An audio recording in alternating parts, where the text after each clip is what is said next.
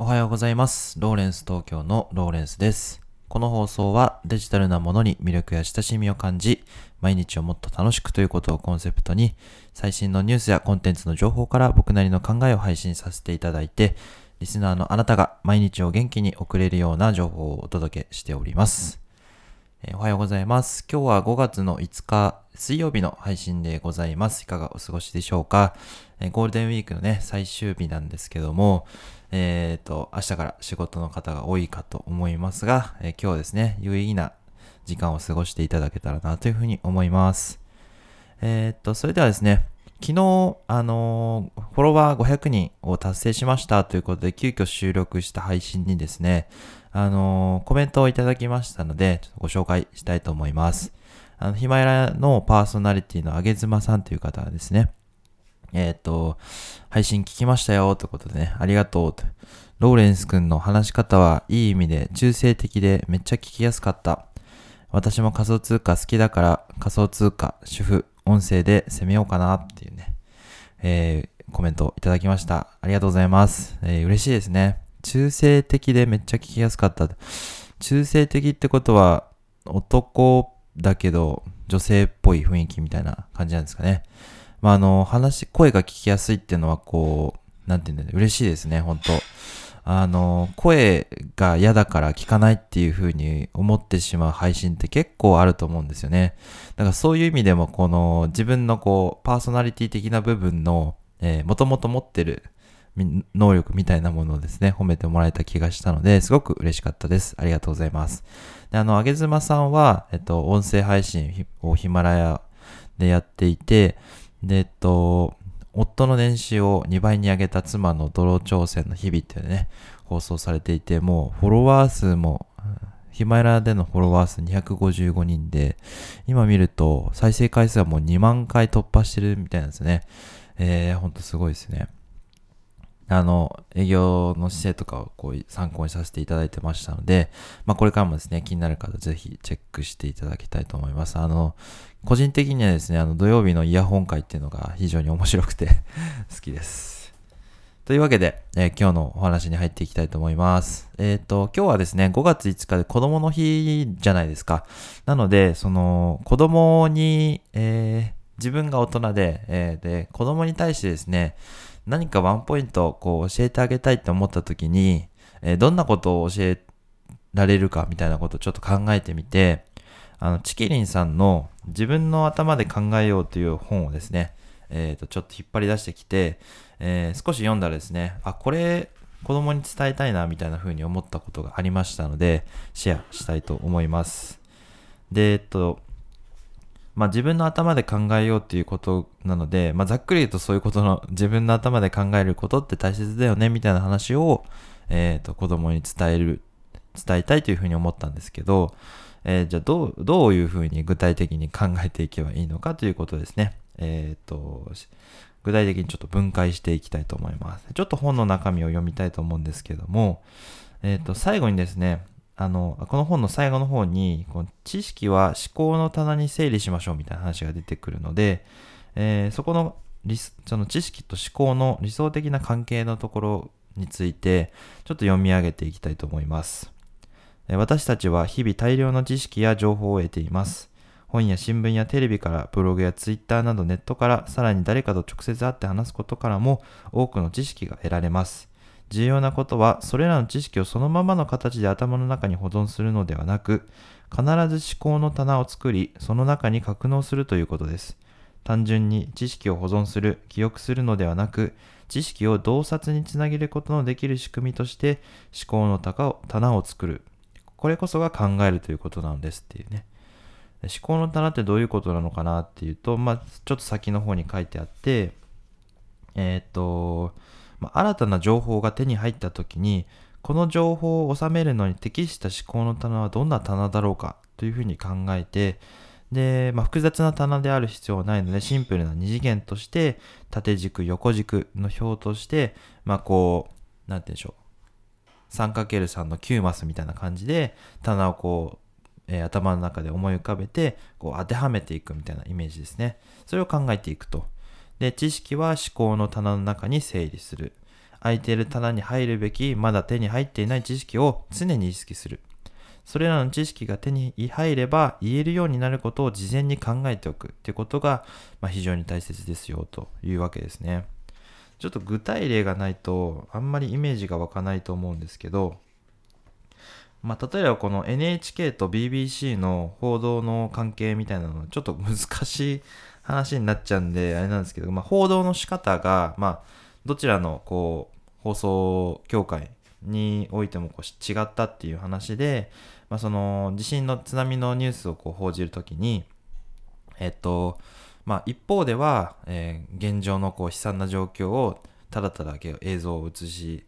えー、で現場のこう臨場感を伝える報道をしてたと。で、えっと、BBC の方では、ちょっと名前出すとあれなんですけど、まあ、もう一方の方では、えー、まあ討論番組なんかをして、その原子力発電所の、まあ、管理方法の問題に対する討論みたいなとかをですね、こうやったりとかして、まあ、一方でのこうアプローチの仕方仕方が違うと。で、情報をこう整理して自分で考えていくっていう時に、ここの放送局はこういう報道の仕方をすると。で、まあ、分類分けをしといて、でこの放送局はこういう、えー、放送をしたら、えー、こういうことが言えるようになるみたいな。あの例えばその地震とか津波の事件が2回目に起きた時にその報道局が報道する姿勢とかやり方っていうのを、えー、思考の棚に入れておけばこの放送局がやる、えー、こういう情報発信する情報はこういう方向性のはずだからこの情報が得られれば、えー、その先にこれが言えるだろうっていうことをあらかじめ考えておくっていうことですね。これが思考の棚に整理するっていうような考え方で、あのこれできてる人、あの、未だ会ったことないんですけど、これできてたらめちゃくちゃ、あの、頭いい人ですよね。あの、まずその、スピ思考のスピード感が違うと人の1本2本 ,2 本も先のことを考えてあのまあ、これってこういうことだよねって言っていうことを本質を捉えてズバンとこう言えるみたいな感じなんですね。まあ、これをですね、子供に分かりやすく言えるかどうかっていうのは難しいところなんですけど、あの、すごく大切な考え方なのかなというふうに思いました。で、後の方にですね、こう、チキリンさんが、今まで自分がどんな感じだったのかっていうのふうなことも、え、おっしゃってて、それについてちょっとご紹介していきたいと思うんですけど、高校生の頃、数学の問題集を使って勉強するとき、私は問題をさっと読んだ後、6数歩考えもせず、すぐに端末にある回答を見ていました。そこには解放のヒントも載っています。最初に問題回答、回答のヒントまで見てしまってから、こういう問題はこうやって解けばいいのねと理解し、その解放を暗記しました。似たような問題がテストに出れば同じ方法で解けばいいと。数学を考える科目ではなく、知識を覚える科目だと誤解してたのです。各種の問題をパターン別に記憶し、それぞれに使用する解放も知識として暗記していたと。えー、つまりその、答えをですね、暗記しておいて、で、その自分の思考というものをですね、あの、引っ掛けずに、えー、まあ、なんか条件反射的に暗記したものを答えるっていうことが、まあ、あの、問題に対する、まあ、勉強みたいな、考えるっていうことはそういうことなんだみたいなことと勘違いしてたと。じゃそうではなくて、暗記ということではなくて、まあ、例えばその、うん、自分の例えばビジネスの分野でも人間の生き方や社会のあり方に関する分野でも古典とか歴史的な名著と言われる本の中には人生の答え世の中の事象に関する回答が書いてあると。でそれらを書いた人はもともと能力が異常な人なので 異常というかすごい人なので、まあ、加えて彼らの多くの場合一生かけてその分野を突き詰めて研究してきた第一人者だと。で言うまでもなくそれらを超えたことをチキリンが考えるのは不可能です。そういった瞬間に自分で考えることをやめてしまう自分に気がついた私は、こういった名著をこのことについてはもう私は十分に考えたと思えるまで読まないことにしたと。答えを先に読むのをやめて、天才が考え出した答えを、えー、真に受けずに自分で考えることを、えー、やって、それで知識として覚えていくということをやったということなんですね。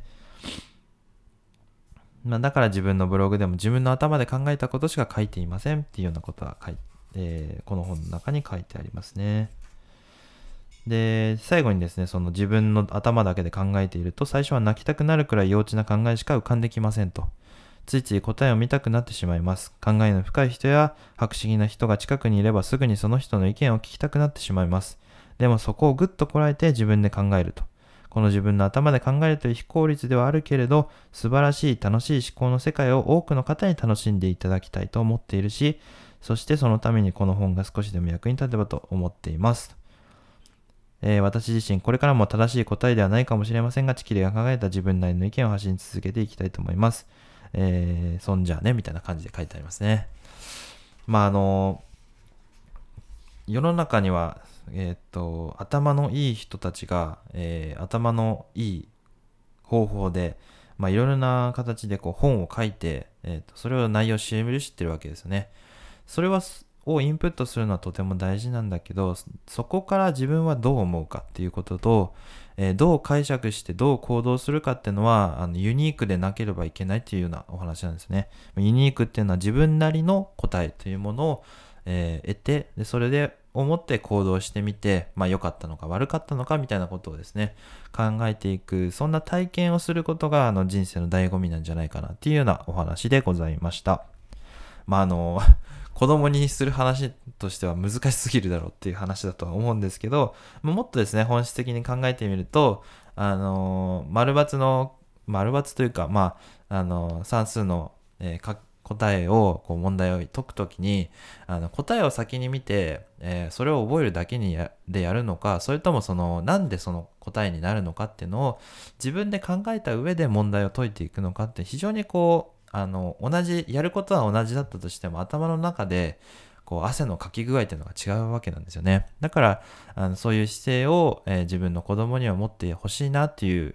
えー、ふうに考えましたので、まあ、まだ子供いるわけではないんですが、まあ、そういうことで、えーと、自分の子供にも、えー、教えていきたいなというふうに思いました。えー、ちょっと長くなってしまって恐縮なんですけども、えー、ゴールデンウィークを楽しく過ごしていただければと思います。最後まで聞いていただいた方は、いいね、コメント、フォローお待ちしております。ポッドキャストの中でも紹介させていただきます。えー、それではまた明日もお会いいたしましょう。ライフタイムデジタライズでした。ではまた、バイバイ。